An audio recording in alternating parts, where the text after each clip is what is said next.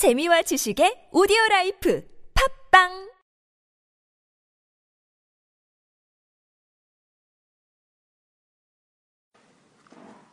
일간 사설 3월 24일 화요일 경향신문 사설 현실주의 진보 강령 채택한 정의당에 주목한다. 한국은 거대 양당이 지배하는 정치 체제이다. 이념과 노선 차이는 별로 없으면서 격렬한 대결 정치를 하는 현상도 상당 부분 양당 체제 때문이라고 할 수 있다. 흔히 양당 체제는 중도를 지향하는 경향을 띠는 정당 체계라고 한다. 이런 체제에서 정치 지형은 보수화되고 소수자, 배제된 자, 가난한 이들의 목소리는 잘 대표되지 않는다. 한국 정치가 현재 직면하고 있는 정치적 냉소주의, 정치 참여 부재, 정당의 대표성과 책임성 약화도 그 때문이라고 할 수 있다. 이 같은 한국 정치의 불건강성을 치유하기 위해서는 분명한 자기 색깔을 지닌 제3의 진보 정당이 필요하다. 최소한 원내 교섭단체를 구성하는 진보 정당이 존재한다면 기성 정당의 상당한 자극제가 될 수 있다.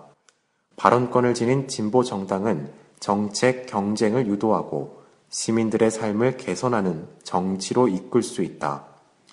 그러나 현실은 진보 정치 없는 정치다. 통합진보당 해산 이후 5명의 의원으로 구성된 정의당이 진보 정당을 대표하고 있을 뿐이다. 복지 국가라는 시대 정신에 비추어 볼 때 이런 진보 정당의 왜소화는 기형적인 현상이 아닐 수 없다. 이런 현실에서 정의당이 어제 3차 정기 당대회를 열고 이념적 진보 정치를 현실주의적 진보 정치로 전환하는 새 강령을 채택한 것은 주목할 만하다. 새 강령은 낡은 이념에 스스로를 가두지 않겠다고 했다. 우리는 비정규직의 정당입니다. 라는 구호와 출생부터 사망까지 생애 주기별 국가 역할을 규정한 생애 주기 강령도 채택했다. 진보 정당은 자기 이념의 선전에 만족하는 운동 단체가 아니다. 세상을 더 나은 방향으로 바꾸고 서민들의 삶을 개선하는 현실적인 목표를 달성하고자 하는 정당이어야 한다. 따라서 다른 정당보다 더욱 시민들의 삶과 밀착한 의제를 개발하고 대안을 제시할 수 있어야 한다. 그래야 시민도 진보 정치가 공허한 이상이 아니라 현실을 바꾸는 더 나은 방법으로 인식하게 될 것이다. 한국의 보수 우위 체제는 진보 정당의 무능에 대한 면죄부가 될 수 없다. 진보적 의제의 부상이 말해주듯 진보에 대한 시민들의 욕구는 높다. 그 욕구를 조직화하지 못한 건 진보 정당의 책임이다.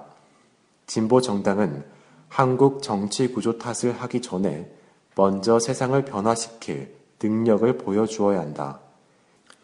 이번 정의당의 신강령 채택이 새로운 진보에 대한 시민들의 요구에 대한 응답이기를 기대해 본다.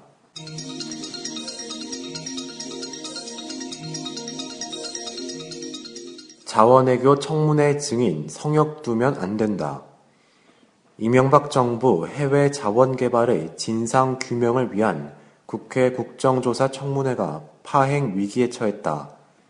청문회의 성패를 좌우할 증인 선정을 놓고 여야가 첨예하게 대립하고 있기 때문이다. 여야는 어제 첫 증인 협상을 벌였으나 결렬됐다. 야당은 이명박 전 대통령과 이상득 전 의원, 박영준 전 지식경제부 차관, 최경환 경제부총리 등의 증인 채택을 요구했으나 여당은 전면 거부했다. 새누리당은 문재인 새정치민주연합 대표 등 참여정부 인사들을 증인으로 채택하자며 맞섰다. 자원 외교의 진상을 밝히려면 꼭 필요한 핵심 증인마저 거부하면서 속보이는 물타기 증인으로 청문회를 파행으로 끌려는 작태를 경계하지 않을 수 없다. 자원 외교 청문회의 목적은 명확하다. 천문학적 액수의 세금을 낭비한 이명박 정부 해외 자원 개발 사업의 실상과 의혹을 국민 앞에 낱낱이 규명하자는 것이다. 그리고 이를 바탕으로 제도적 보완책을 마련해 다음 정권에서 같은 실패를 막자는 일이다. 그러려면 자원 외교를 주도하고 추진한 책임자들의 청문회 증인 출석이 반드시 필요하다. 35조에서 46조 원의 공적 자원이 투입된 이명박 정부의 자원 외교는 정권 차원에서 벌인 국책 사업이다. 이전 대통령의 친형인 이상득 전 의원이 사령탑 구실을 했고 측근인 박영준 전 지식경제부 차관이 실무를 주도했다. 해외 자원 개발 사업의 전반에 걸쳐 이뤄진 비정상적인 정책 결정과 부실 투자의 원인을 파헤치기 위해선 이들을 청문회에 불러내야 한다.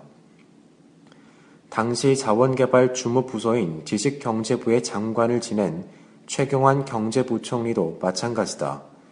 전직 대통령의 증인 채택은 전례가 드문 고도의 정치적 사안이지만 이전 대통령도 무작정 성역이 될 수는 없다.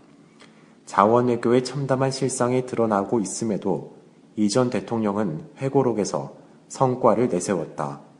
그의 말대로 자원외교 성과가 왜곡되었다면 국민이 지켜보는 청문회에서 당당히 밝혀 의혹을 씻는 게 전직 대통령으로서 떳떳한 자세일 터이다.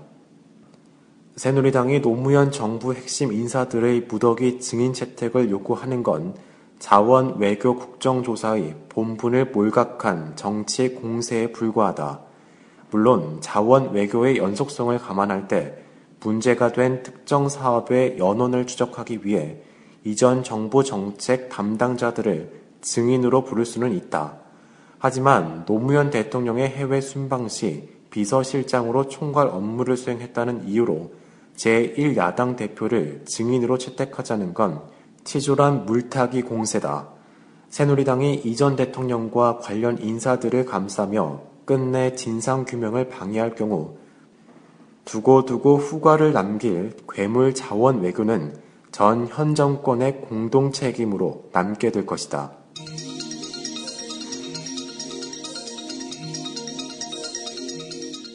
4대강 사업 빼닮은 임진강 준설 전면 재검토하라.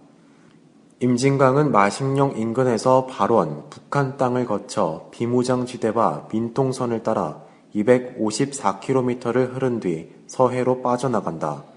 그로 인해 사람의 접근이 어려워 겨울 철새의 천국이자 40여 종에 이르는 멸종 위기종이 서식하고 있다. 특히 임진강 하구는 바닷물과 민물이 자연스레 오르내리는 구간이다. 민통성 주민들은 이 드넓은 강 하구 둔치에서 자연스레 드나드는 강물을 미천 삼아 친환경 농사를 지으며 살아왔다. 그런데 국토교통부가 이 자연 생태계의 보고를 대규모 공사판으로 만들 계획을 밀어붙이고 있다. 파주 문산 초평도 임진강 하구 사이 14km 구간의 흙모래 1023제곱미터를 준설하는 임진강 거곡 마정지구 하천 준설 사업을 강행해온 것이다. 대대적인 준설을 통해 1990년대 큰 홍수 피해를 입었던 문산 등 지역의 수해를 방지한다는 게 목표라고 국토부는 밝혔다. 그러니 자연 습지와 모래를 마구 파헤쳤고 환경단체에서는 농민들 삶의 터전을 빼앗은 5대강 사업이라는 비난이 터져나왔다. 임진강 하구를 습지 보전 지역으로 지정한다는 환경부의 방침 또한 무시됐다. 지난 2013년 국무총리실 한국환경정책평가원까지 나서 지나친 환경 파괴를 일으킨다면서 불가 의견을 냈지만 사업은 강행됐다. 최근에는 국토부가 환경 영향평가 검토 의견서까지 곡해한 사실이 드러났다. 그나마 환경부가 국토부에 보낸 환경 영향평가서에 사실상의 부동의 의견을 내놓았다는 것은 다행스러운 일이다. 그제 환경노동위 소속 심상정 의원이 분석한 환경영향평가 보고서를 보면 임진강 준설 사업은 타당성을 찾기 어렵다. 이미 군남댐과 한탄강댐이 있는데 굳이 추가로 준설 사업을 벌여야 할 이유가 없다는 것이다. 또 대대적인 준설은 임진강 하구의 농습지가 머금고 있는 자연적인 홍수 조절력을 떨어뜨릴 우려가 있다. 예컨대 밀썰물의 영향이 큰 임진강 하구를 준설하면 강바닥면이 확대된다. 그 경우 바닷물과 민물의 혼합이 커지고 오히려 하천 수위를 높일 수 있는 것이다. 준설로 인해 생물 다양성의 보고와 농민들의 터전이 다 무너진다는 걱정 또한 간과해서는 안 된다. 국토부는 환경부에 사실상의 부동의 의견에 따른 꼼수를 부리지 말고 원점에서부터 사업을 재검토해야 한다. 물론 환경부도 사업의 타당성이 없다면 사실상이 아닌 분명한 부동의 결정을 내려야 할 것이다.